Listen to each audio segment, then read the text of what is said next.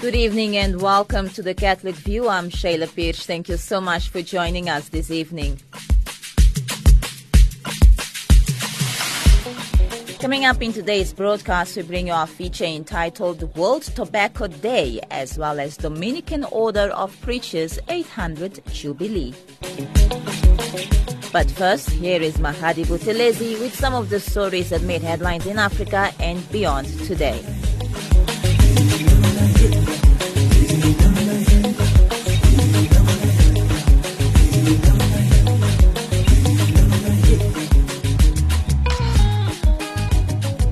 Listen to Radio Veritas 576 AM for a change.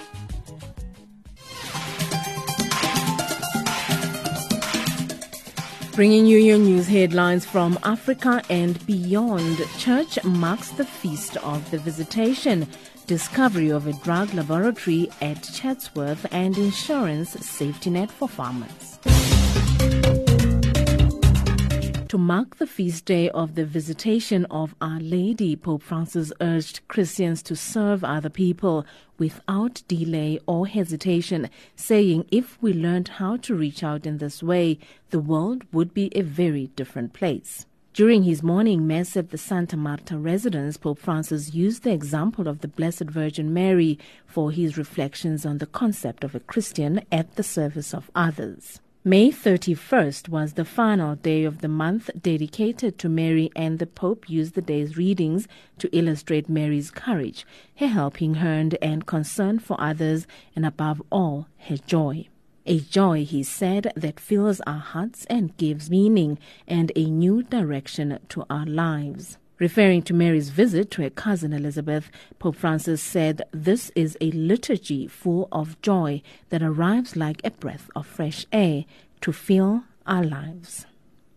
According to Bishop Joseph Bagobiri of Kafanchan, Nigeria, more than 1.3 million Christians have fled their homes in northern Nigeria to escape Islamic violence. In the past decade, about 11,500 Christians have been killed and 13,000 churches damaged or abandoned in the northeastern states of Borno, Kano, and Yobe. Bishop Bagobiri attributed the violence primarily to Muslim Fulani tribesmen, although the Boko Haram terrorist group has also been active in the region. Christians are a dwindling minority in northern Nigeria, where Islam predominates. The country's Christian population lives mostly in the south. According to SABC News reports, the KwaZulu Natal Social Development Department has urged parents to be on the lookout for any behavioral changes in their children. This follows the discovery of a drug laboratory at Chatsworth, south of Durban, which has been producing drugs that look similar to jelly baby sweets, suspected to be sold to primary school learners. The new drug has hit the streets of Durban. It is soft and round shaped and comes in an assortment of bright colors to lure unsuspecting children and is said to contain a concoction of drugs. KwaZulu-Natal Hawk spokesperson Siphiwe Mhlongo says they have confiscated the drugs and sent them to their laboratory to test them and determine its impact on human beings. At least 700 forced migrants may have died at sea this past week in the crossing from Libya to Italy. Thousands of migrants have been rescued since last Monday, and there have been at least three confirmed instances of boats sinking. Jesuit Father Tom Smolich, director of Jesuit Refugee Service International, told Vatican Radio's Linda Bordoni that the fact that people are drowning at sea as they attempt to seek shelter and protection in Europe is a scandal. The fundamental thing to say this is a human tragedy. And to use a phrase that I heard from somebody else, enough poetry, it's time to build the plumbing. These are issues which we can all do better on, which Europe can do better on, to just keep letting people drown in the middle of the Mediterranean Sea is a scandal and immoral. Many agencies, many actors in the game are asking Europe to open legal pathways for these people. What do you think about that? Exactly right. I think some recognition that this phenomenon is going to happen. And if Europe I think is certainly able. It's just a question of willingness to provide pathways for a certain number of folks to enter Europe uh, without risking their lives. We're going to see more and more people crossing also because of the weather. Right. Um, we've got to prevent disasters happening. How, how else can we do that? I wish I had an answer, Linda. The status quo is not going to do it. Destroying boats in Libya won't do it. Making passages safe and humane, working with people before they come to Europe dealing with the phenomenon of refugees and migrants in a systemic and fundamentally uh, humane way is the only way to do it. Human Rights Watch reports that during the month of May 2016, Sudanese authorities have deported at least 442 Eritreans, including six registered refugees. International law says asylum seekers must be granted the right to apply for asylum and have their cases considered before deportation. It also forbids countries from deporting asylum seekers to anywhere where they face a real threat of torture, ill treatment, or risk to their life. The United Nations High Commissioner for Refugees has been repeatedly denied access to groups of asylum seekers in Sudan facing deportation. And finally, a bigger insurance safety net for farmers at risk of losing everything in a natural disaster is being extended by the World Food Programme. Greg Barrow, head of WFP's London office, said it was hoped that governments of countries most affected by adverse weather conditions would step in to underwrite disaster insurance that could provide security to vulnerable farmers across the world. What's very clear to us at the World Food Programme is that if we can prevent disasters happening, it's much better than responding to disasters after they have taken place. And one thing we know, particularly in many sub Saharan African countries, is that climate change has made many areas of the continent vulnerable. And so we're now looking at how we can use insurance schemes to put in place a system so that when drought hits and farmers begin to notice that their crops are dying or that their livestock is under threat, the insurance system kicks in and provides them with cash payments which help to prevent them from ending up in a situation where they sell off all of their belongings, either all of their livestock or other belongings, or even take other measures such as pulling their children out of school to save money. This is a big in- investment and it needs a lot of money. Uh, where do you expect to get this money for this investment? Primarily, we're hoping that national governments in the areas of the world where adverse weather conditions can have an effect on crop production, they will underwrite this initiative with the funds themselves. And the incentive for them to doing that is understanding that by investing in an insurance system that pays out before a disaster becomes a catastrophe, they are actually saving money. There are huge savings that can be made by addressing the needs of hungry people before disasters escalate. And I think this is the point here that we want to get in there early and address the problem as early as possible because it's much more cost effective to address it early.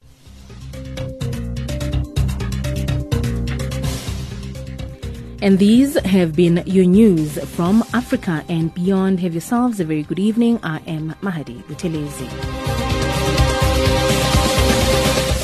You're still listening to the Catholic View, and I'm Shayla Pierce. Thank you so much once again for being here with us. I would like also to thank Mahadi Buthelezi for bringing us up to date with some of the stories that made headlines in Africa and beyond.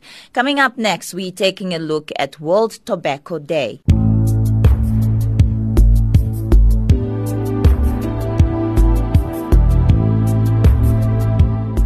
Plain packaging of tobacco products saves lives by reducing demand, and more governments should follow the lead taken by Australia by adopting the measure. That's according to UN health experts. For this year's World No Tobacco Day, marked on the 31st of May, the World Health Organization, WHO, has welcomed findings showing that more than 100,000 people have stopped smoking in the Southern Hemisphere nation following the introduction of plain packaging in 2012. However, WHO's Ben McGrady says 6 million people die from smoking related illnesses every year globally, and many other measures are needed to tackle the problem. Let's listen. The main message this year is get ready for plain packaging. It's an evidence-based intervention that Australia implemented in 2012. The United Kingdom and France began implementation of it last week and globalisation of plain packaging has begun. Can we say that the jury is still out? That's certainly what Big Tobacco would be saying. No, in fact, on World No Tobacco Day this year, we'll be releasing a new WHO publication which, for the first time, gives WHO's view of the evidence as a whole. And what we say is that there are over 80 peer-reviewed original empirical studies. There are three systematic reviews of the evidence, two of them commissioned by the United Kingdom, one of them by Ireland, and now a post-implementation review from Australia. And all of this evidence points in one direction, which is to say that plain packaging is an effective public health intervention. We also think that the numbers coming out of Australia that is, numbers showing a reduction in the prevalence of smoking in Australia, and that if other countries were achieving this result, then it would be great. Can you tell me how many people tobacco is still killing every year? Tobacco use kills approximately 6 million people globally each year. It's the largest preventable cause of death globally. We talked about plain packaging. It seems like a very dramatic measure, but in fact it's just one of many. So can you describe the other measures that might go hand in hand with this new initiative?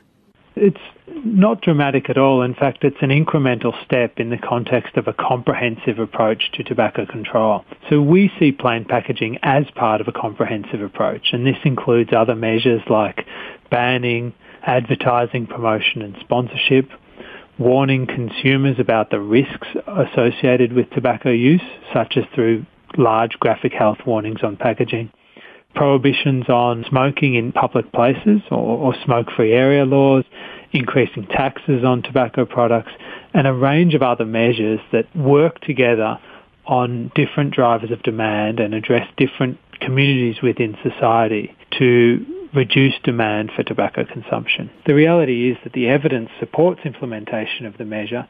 It suggests that the measure reduces the attractiveness of tobacco products. The measure restricts tobacco packaging as a form of advertising and promotion.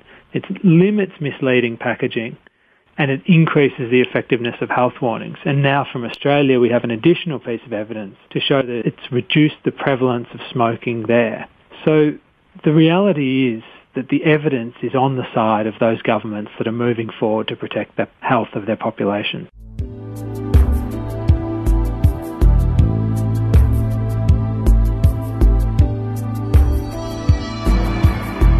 This is the Catholic View, and I'm Shayla Pierce. Coming up next, we're talking about the 800th Jubilee of the Dominican Order. Laudare, benedicere, predicare. Laudare, we praise our Lord with our saints. Benedicere, we lift our voice in song. Predicare. We proclaim your word to the world.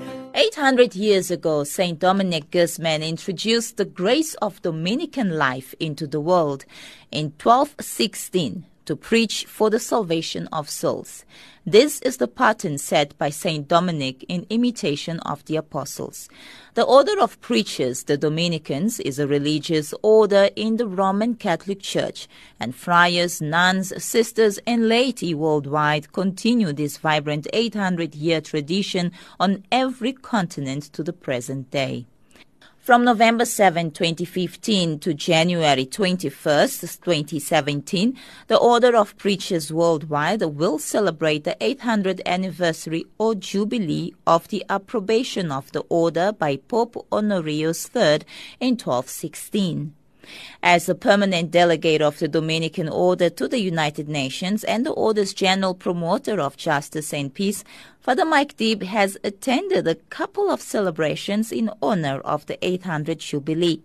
In this interview, Father Mike Deeb OP also talks about the upcoming Dominican Human Rights event. We're trying to make it into an event that's not a triumphal event, but more a a moment to remember and uh, a moment of conversion for all of us because after 800 years, obviously there's lots of things that have happened, good and bad, and we want to use it as a moment to rally Dominicans together to reflect again on our vocation and to see how we can become more true to the original intuitions of St. Dominic and how we can begin to really bring good news to the world through our preaching. So the theme of it is sent to preach the gospel, very simple theme, but basically to remind us that we only here for the sake of that mission that we have, which is to preach the gospel, and how to do it in such a way today that we can really communicate good news. So that's the hope, and through that there are so many different activities that are happening, pilgrimages and congresses and celebrations and times for people to come together in different ways. And uh, yeah, so there's a whole long program about it and which uh, where many people can participate. So yes, that's how we're celebrating. We know that the Dominicans are practically all over the world. Have you attended any celebrations in any particular country so far? Well, I've been in Rome for the opening celebration, which was last November, and then I was invited to St. Lucia, the island in the Caribbean, when they had a, a celebration there um, in February this year. I was also in Colombia just before that, where they had their big celebration for the for the country. Those are the main ones that I've attended, but I will be attending several of the congresses that are coming up. I have to myself organize one of them, which is the Congress on Dominicans and Human Rights um, and our history there. It will take place in September in Salamanca in Spain, so I'm in the process of organizing that. I will be uh, attending several others. There's a big congress on preaching, which will take place in St. Louis in the U.S. in October. And I will also attend the final big congress that will take place next January on mission, which will be here in in Rome, and that'll be like the culmination of the whole of the whole Jubilee year, and it will end up with a, a final mass where we hope that the Holy Father will be present as well. So that's where I have been and where I probably will be. I'm sure there'll be lots of things in between that I will participate in as well. Based on the theme for this year's uh, Jubilee anniversary for the Dominican Order, are there any particular activities that the Dominican Orders should be doing or maybe practicing throughout this Jubilee year? I guess the main thing is that we would look at what are we called for and what should we be doing, and um, uh, we are trying to um, just look at what how to deepen what we're doing already, because there are so many things that we do do. You know, one can't put it into a box and we need to do this or we need to do that in a small way. The more, the bigger, the most important thing is the spirit of which we do things, and are we are we going to be um, not just remaining stuck in maintaining things, but are we going to be going to the frontiers? Because the central thing about our mission is that Dominicans, uh, Dominic never wants to remain taking care of local situations. He, sent, he kept sending people out to break new ground, to go to what we call the frontiers. So that's a big challenge for us. Where, where are the frontiers of life, of death, of um, of the church, of faith, of ideologies?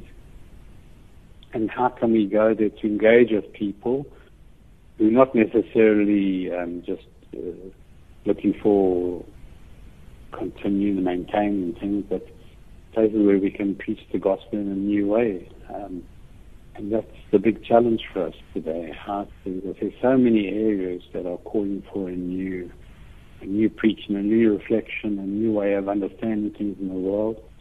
Are we there in those places? And and how can we um, engage with with uh, new reflections, new ideologies, new uh, marginalized groups of people? Um, places where injustice is flourishing, how can we engage with all of those to bring the good news?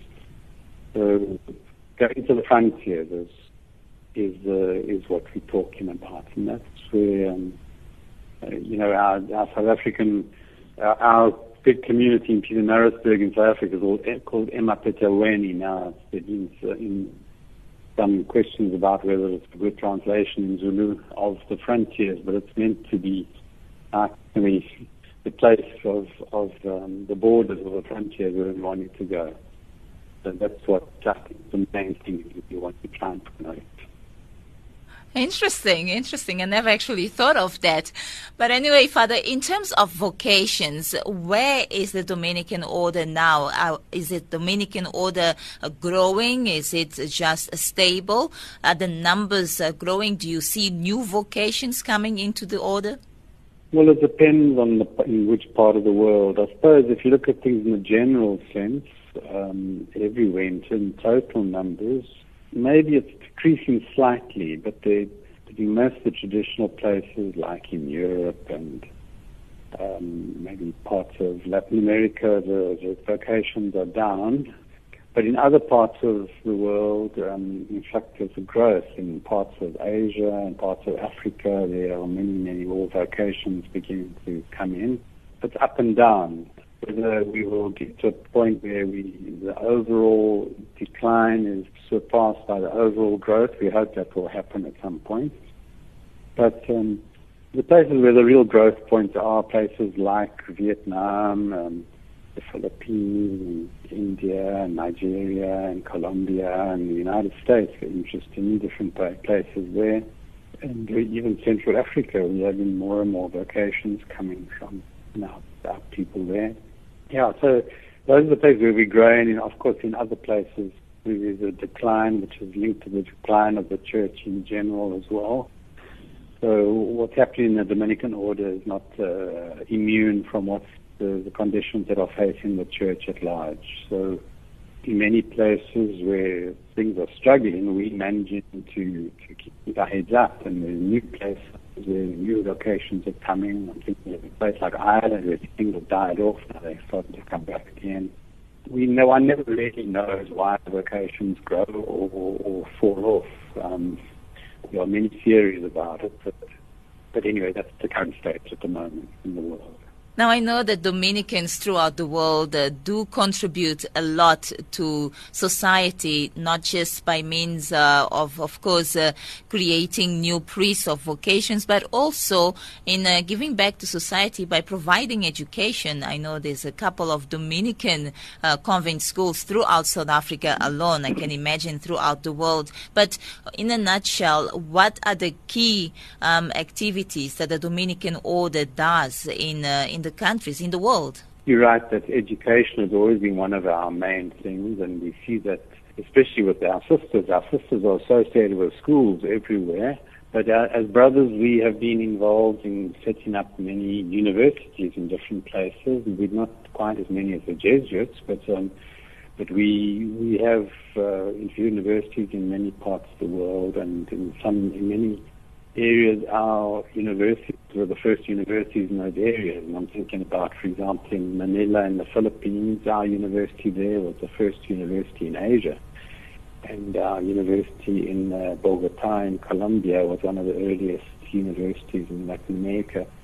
So we've always been involved in in promoting study in universities, and right from the beginning, the first, one of the first actions Dominic did because you know he started the order in the south of France, and uh, he sent brothers to Paris when the University of Paris had just been set up in those days, in 800 years ago, and he really wants us to be present there. And similarly, he set up communities in other university places like Bologna, which is, what I think, the oldest university in Europe.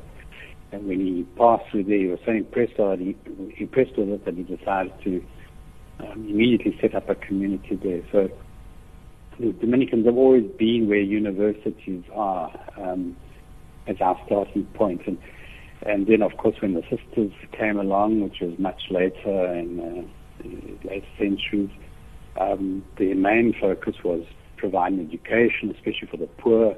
And, um, and of course, to this day, uh, we remain very much associated with, um, with education. So, yes, that remains one of our key things. But I think the other thing is that we, since preaching, a, a modern word for we are preachers, the order of preachers, and the main. When we talk about preaching today, we're not talking about just giving homilies in churches. We we're talking about communication. That's why maybe if we were set up today, maybe we would have been called the Order of Communicators for communicating the good news. Yeah. And there are many ways in which we're trying to do that, and that's through, especially through the, the social media, whether it be um, radio, television, whether it be uh, publications, whether it be writings, whether, uh, whether it be through um, other forms of re- preaching and retreats and and, and going around. Uh, that's why we always have many brothers who are called itinerant preachers who are going around who are just available for making inputs wherever they can, whether it be in terms of um, the formal preaching or whether it be in terms of uh, uh, offering theological inputs and reflections which impact on things in a new way.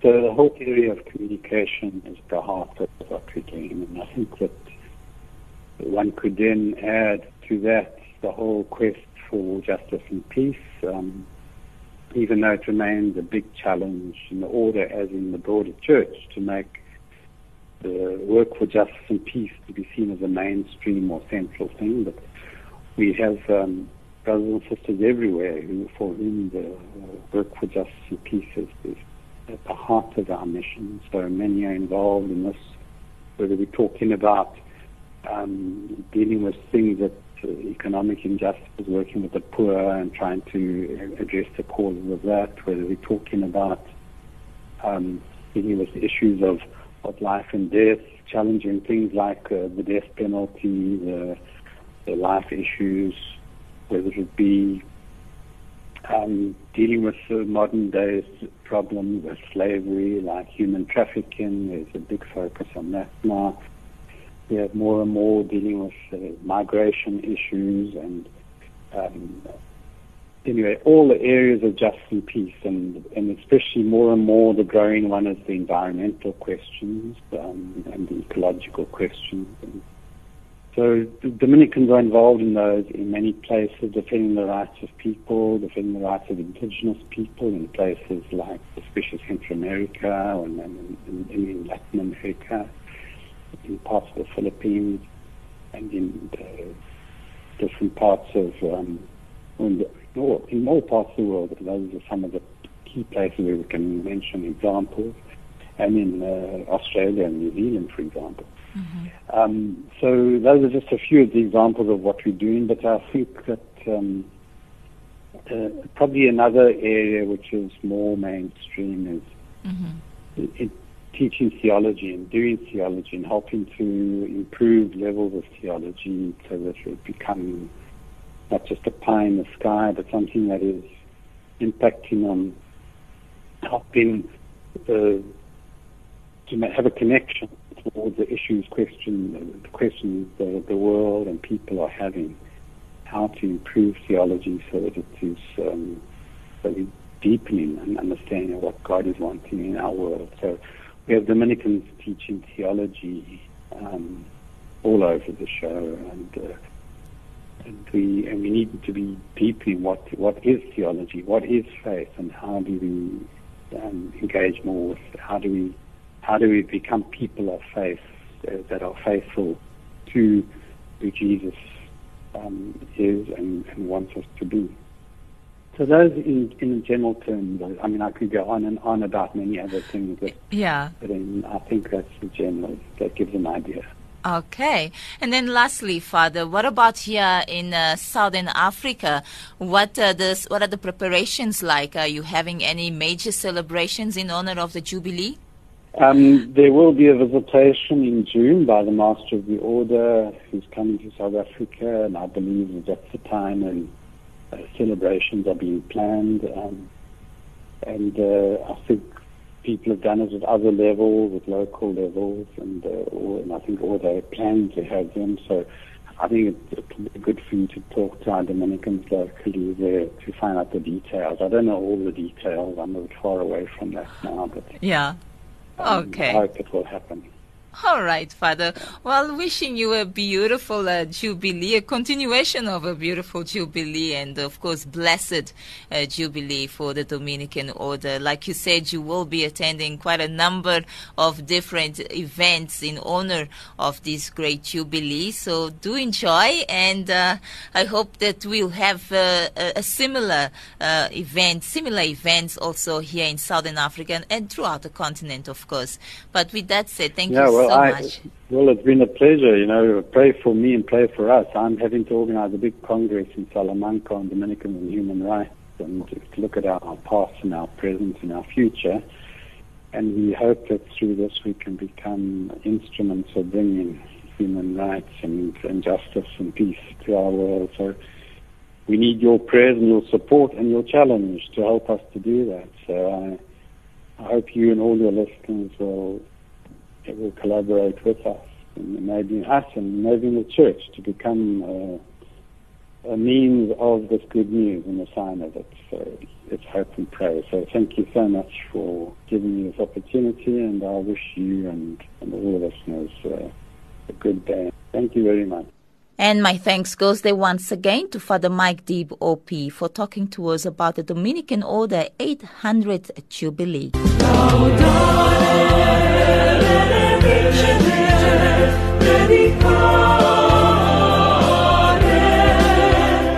And that's how we come to the end of today's broadcast of the Catholic View. Thank you so much for listening. Remember that this program is produced and presented by Shayla Pierce for Radio Veritas. I'll be back again tomorrow evening at the same time. Until then, God bless you and ciao ciao. I'm Shayla Pierce.